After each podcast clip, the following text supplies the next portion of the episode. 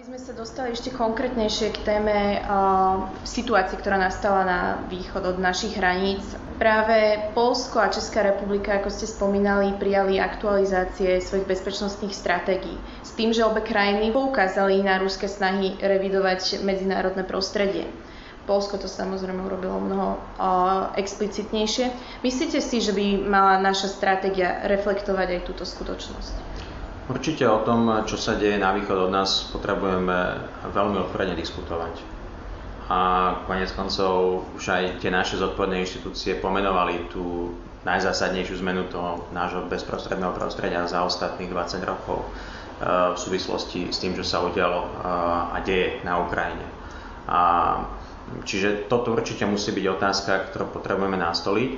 a, a potrebujeme nájsť nejaké domáce odpo- odpovede, na ktorých sa aj tak širšie zhodneme, ale tie odpovede musia byť založené na, na reálnych faktoch, na reálnych východiskách. A dnes už by som povedal, že tým reálnym faktom a reálnym východiskom, aspoň pre nás v tej diskusii, pokiaľ sme si tú domácu úlohu nerobili pred rokom alebo dvoma, ako naši susedia, sú aj spoločné dokumenty Európskej únie, Severoatlantickej aliancie, ktoré dnes veľmi jasne pomenúvajú Rusko ako krajinu, ktorá bola našim strategickým partnerom a my stále máme ambíciu, aby to partnerstvo fungovalo ďalej, ale dnes sme v situácii a tá situácia zdá sa, že tu nie je len dnes a nie len na krátko, ale na dlhšie obdobie, kedy ten vzťah medzi Európskou úniou, ktorou sme my súčasťou, integrálnou súčasťou a Ruskom sa stal vzťahom konfliktným. To znamená, to nastavenie toho konfliktného vzťahu je niečo, čo potrebujeme veľmi jasne reflektovať aj v takejto budúcej stratégii. My samozrejme máme s Ruskom mnohovrstevný vzťah, pretože sme stále od Ruskej federácie závislí na fosílnych palivách, na dovoze fosílnych palív. Ale nie sme jediní, ktorí máme túto závislosť Čiže tá otázka tej energetickej bezpečnosti je podľa mňa absolútne spojená práve s tou otázkou aj e,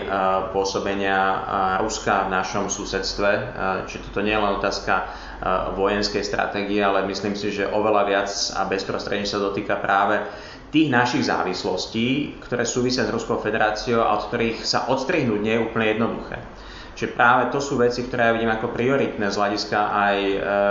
nejakého spoločenského zájmu, aby sme s nimi pohli ďalej, aby sme jednoducho sa od toho Ruska za týchto okolností snažili do istej možnej miery odstrihnúť. E,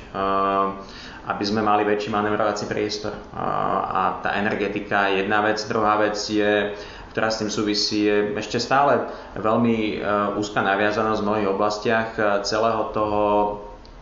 vojenského komplexu, ktorý máme na Slovensku, na Rusko. To znamená, ten náš obranný, tradičný obranný priemysel, ale vlastne aj výzbroj, ktorú máme dnes na Slovensku stále dominantne, tak to sú veci, ktoré sú spojené s Ruskou federáciou alebo s bývalým sovietským zväzom a opäť by sme mali uvažovať o tom uh, jednoducho, akým spôsobom zmeniť uh, to nastavenie tej závislosti, lebo keď my dnes potrebujeme nejaké náhradné diely, už nehovoriac o tom, že toto sú veci, ktoré sú, môžu byť aj vojensky citlivé, pokiaľ sa bavíme o tom, že ten vzťah je konfliktný a ten konflikt uh, nie len na úrovni EU a Rusko, ale aj na úrovni Severoatlantickej aliancie a Rusko, tak dostávame sa do situácie, kedy potrebujeme opäť sa pohnúť ďalej a odstrihnúť sa od tých, od tých e, bývalých väzieb. To znamená, e, do istej miery my sme dnes v situácii, kedy tie veci, ktoré sme robili s Ruskou federáciou doteraz, e, nie sú už ani automatické, nie sú už ani samozrejme a z pohľadu Slovenska nemusia byť výhodné. A, a to je realita, ktorú tu máme a, a to je realita, ktorú asi budeme mať aj v najbližšej dobe. A práve preto je dôležité v rámci tej stratégie baviť sa o tom e, východnom vektore. Ale možno len taký dovetok, jedno veto, toto nie je len o tom východe. E, to je aj naozaj o tom širšom susedstve, aj o tom juhu a juhovýchode, kde máme množstvo ďalších problémov. Jedných, jedna z tých úplne nových tém, ktorú dnes máme na, na stole bezprostredne na Slovensku, opäť veľmi politicky a spoločensky citlivá téma, je migrácia. A to tiež si myslím, že musí byť súčasť debaty o tej bezpečnostnej stratégie. A práve preto ja som aj, aj sme spolu s Martinom Dubecím v tom príspevku načrtli um, to, že